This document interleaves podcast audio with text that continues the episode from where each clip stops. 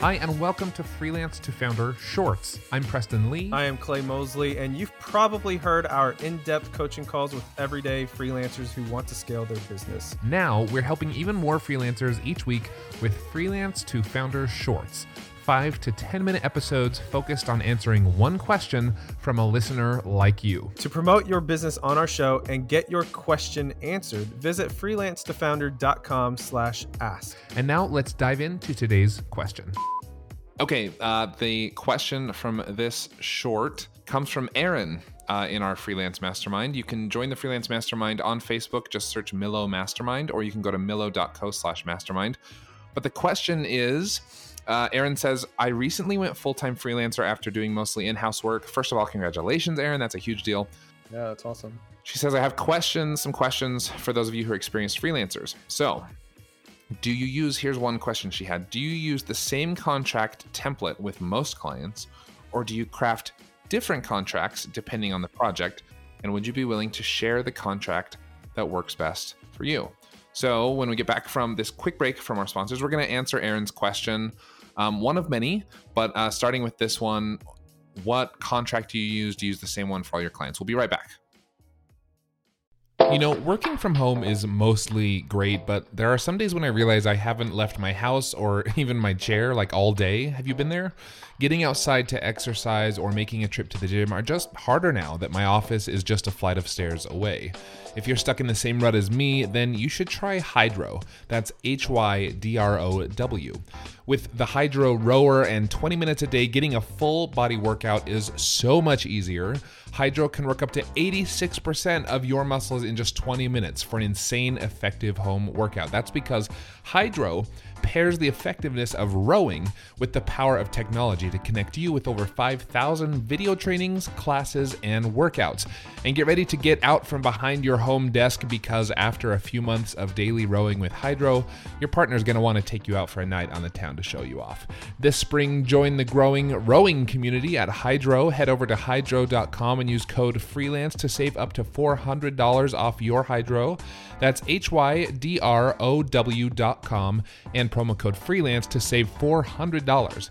Hydrow.com, promo code freelance, or just click the link in our show description. Have you ever noticed that many of the problems people call in with on this show can be solved by hiring someone? Sometimes you need a full fledged team, other times, maybe just a simple assistant or an expert in something you're not great at. Whatever your reason for hiring, we recommend you take a look at LinkedIn jobs. LinkedIn isn't just another job board. As you may know already, LinkedIn has a vast network of more than a billion professionals, which makes it the best place to hire. It gives you access to professionals you can't find anywhere else. And LinkedIn Jobs makes the process of finding the perfect teammate easy and intuitive. Hiring is always easy when you have access to so many quality candidates. So easy, in fact, that 86% of small businesses get a qualified candidate within 24 hours when using LinkedIn Jobs. I've used it myself, and it was so simple. In fact, I've made multiple hires using LinkedIn Jobs. And did I mention, by the way, it's free to business owners like me and you. Post your job for free at linkedin.com slash freelance. That's linkedin.com slash freelance to post your job for free or click the link in our show description. Terms and conditions apply. All right, Clay, we're talking contracts today. Erin's a Mhm. fairly new freelancer, has been working in house for a long time. She's wondering should I use the same contract with every client or draft something custom every time? What comes to your mind first? I mean, I'll tell you how I do mine. I mean, all the legal stuff is boilerplate, so it's all the same. Um, and then I just change the work scope. Hmm. I mean, that's So the boilerplate covers like deliverability, who to contact, if they want to sue Yeah. you, what state or country they can sue, you, like all that sort of stuff is just boilerplate. yeah. All, all the legal stuff should be the same. Like, because, like, I mean, quite honestly, like, you pay a lawyer. You're not going to pay a lawyer every single time to customize Yeah, all that stuff. that's a good point. Like, so all, all that stuff is the same. The work scope is going to change. Um, one thing that I would put in there is I think this is super, um, and this can go can go into a proposal if you if you choose to d- decide to do a proposal, which you already know my thoughts on proposals. Um, Which spoiler alert, we don't believe in proposals. but you can also put in like your um uh I don't even know what you call it your your um like the way you communicate and like ex- expectations, Hmm. expectations. So like all of that can be exactly the same. So like for me, and any way a client communicates doesn't matter if it's email, text, phone call, Facebook Messenger, whatever. Like they always get a uh, at least a 24 hour 24 business hour reply like within the 24 hours so like I, I put in those expectations in there and, and to me like for me for every single client it's exactly the same. And i think that's important because like you need to have your processes in place no matter what kind of client you have and it needs to be almost the same no matter what. I mean sure the the type of work you do is going to change but like things that have nothing to do with like the actual project that should be the same Hmm. exactly the Yeah. same Yeah, So, and then and then that's my thoughts and then maybe like if this maybe comes back to like a previous short we did, which is like who dictates how you accept payments? Is it you or your client? It's like if if your client requests requests changes to a contract, it's like some clients are Mhm. going to get that privilege, and some are just it's like take it or leave it. You know, yeah if they're going to pay you a ton of money, then yeah, you're going to make adjustments to that contract. I so the first thing I thought of actually was that um, I have never been a big believer in contracts, and I know that maybe goes against what most people have learned, or maybe what most people believe. But like for me, contracts have always just kind of gotten in the way. Mm. I do all of my business sort of handshake deal, and and I've only I I can think of maybe one or two times in what year is it in 12 13 years that I've gotten screwed because I didn't have a contract. So like for me, the the easiest way to avoid contract problems is like first of all, do what you say you're going to do. yeah Second of all, accept payment up front, take payment up front because that's going to be the biggest thing that uh, is going to matter to you from the contract is that your client actually pays you Mhm. right and so like all that other uh, like communication and um jurisdiction and like all the other stuff that goes into a contract all the legalese like most people don't pay attention to it anyway and it's just another step that kind of gets in the way of of moving forward on the project and so Mhm. quite often i just i just don't even bother with a contract i guess like when i have when i have like products that i sell as a productized service i've done like you know terms and conditions which is basically a contract but yeah just like the going back and forth and signing a I- contract. I don't know. I've I've never really done it very much. Well, I, I I like what you're saying because really a contract is, in my opinion, is something that protects the client.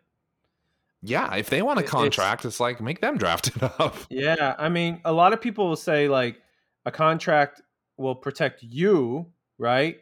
Mm-hmm. And, and, and both of those statements are true in certain situations, right? If you get sued, um, then that contract is going to protect you as far as like how legal processes go. Yeah.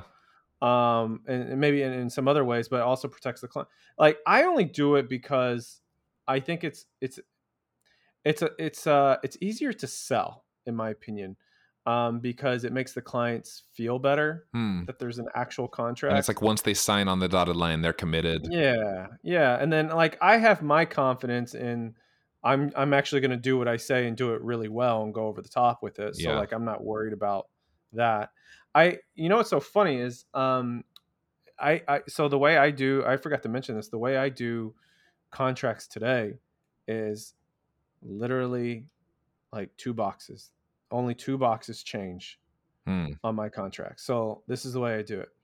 So I have I have my my uh, processes, expectations, right? All of that's the same, exactly the same. And then I got my legal stuff, which is all exactly the same. And then there's one page that changes, and it's the work scope. But I don't type anything out. I I don't type. I literally don't type anything out except for two things.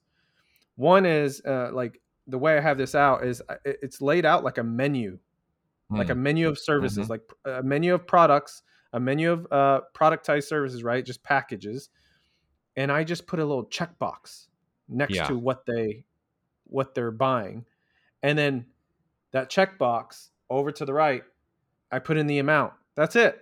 That's literally all I do, and then I send it. yeah, so easy and fast.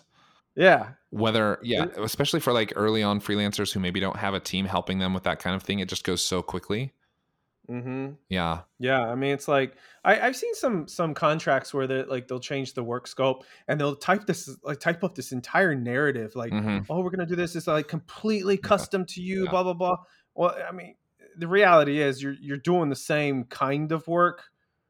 You know, Mhm. like it might be a custom website. No, but it might be it's still a custom website. ads, but it's still a website. It's still an ad campaign. It's still SEO, right? It's like okay, just check off which one of those, and that's it, and then put the price. Yep.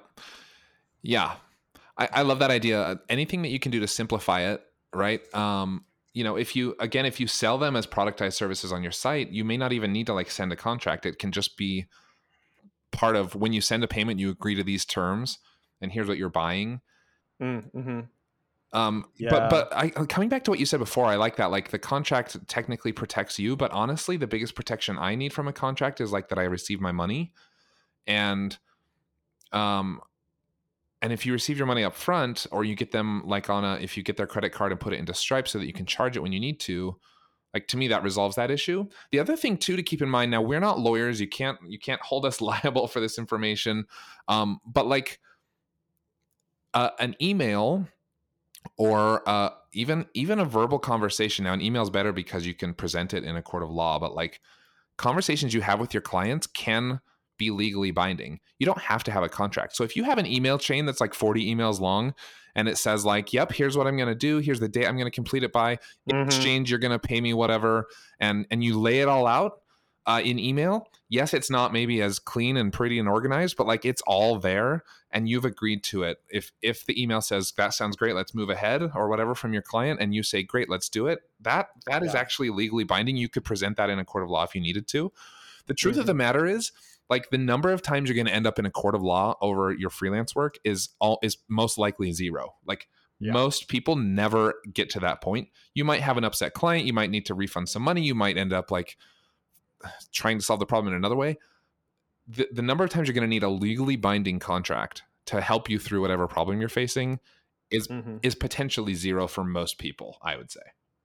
And so, like, I spending too much yeah. time worrying about which contract you use, how ironclad it is, has it been reviewed by lawyers, is it up to date? Like, all of that to me is just, it just gets in the way. Mhm. Um, Yeah, I I agree with that. It's you know I don't even do um where I send out a contract like uh like kind of what I mentioned before like where I have a menu and so I Mhm. I, I do that maybe once twice a year. yeah, for the really big clients. the really big Yeah. clients, but like uh, what I do now for 99.9% of my clients, I have a web page with a Stripe thing built on a b like a Stripe payment hmm they the web page itself is the actual like expectations here's what you're getting and then i have them check like there's the checkbox that says Mhm. yes i agree to these terms Yep. there's a link that says and then there's another page that says here are all my legal terms right and then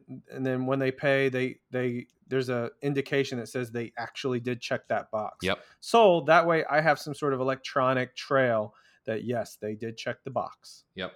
That's exactly what we do. Even on small payments, it's just like, did they check the box? And that's why companies Mhm. do that. That's why you see that when you sign up for anything, you're you're literally, I mean, signing a contract by by ticking that box.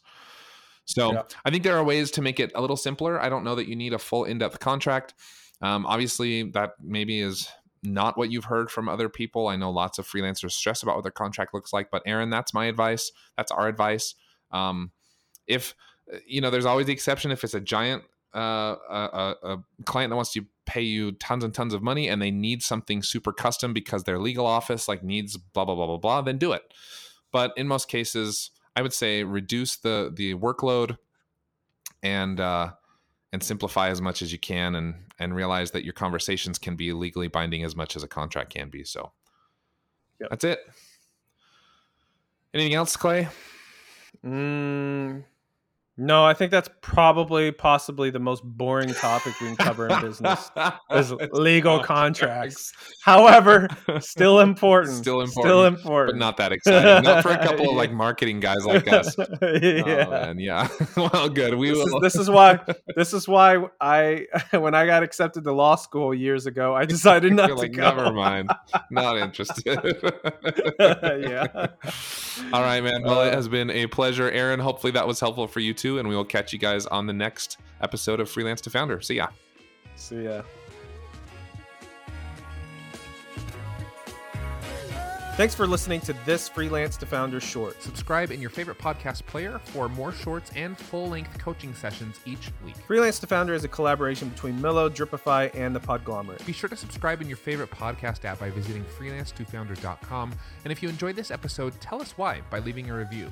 Until next time, thanks for listening. See ya. See ya.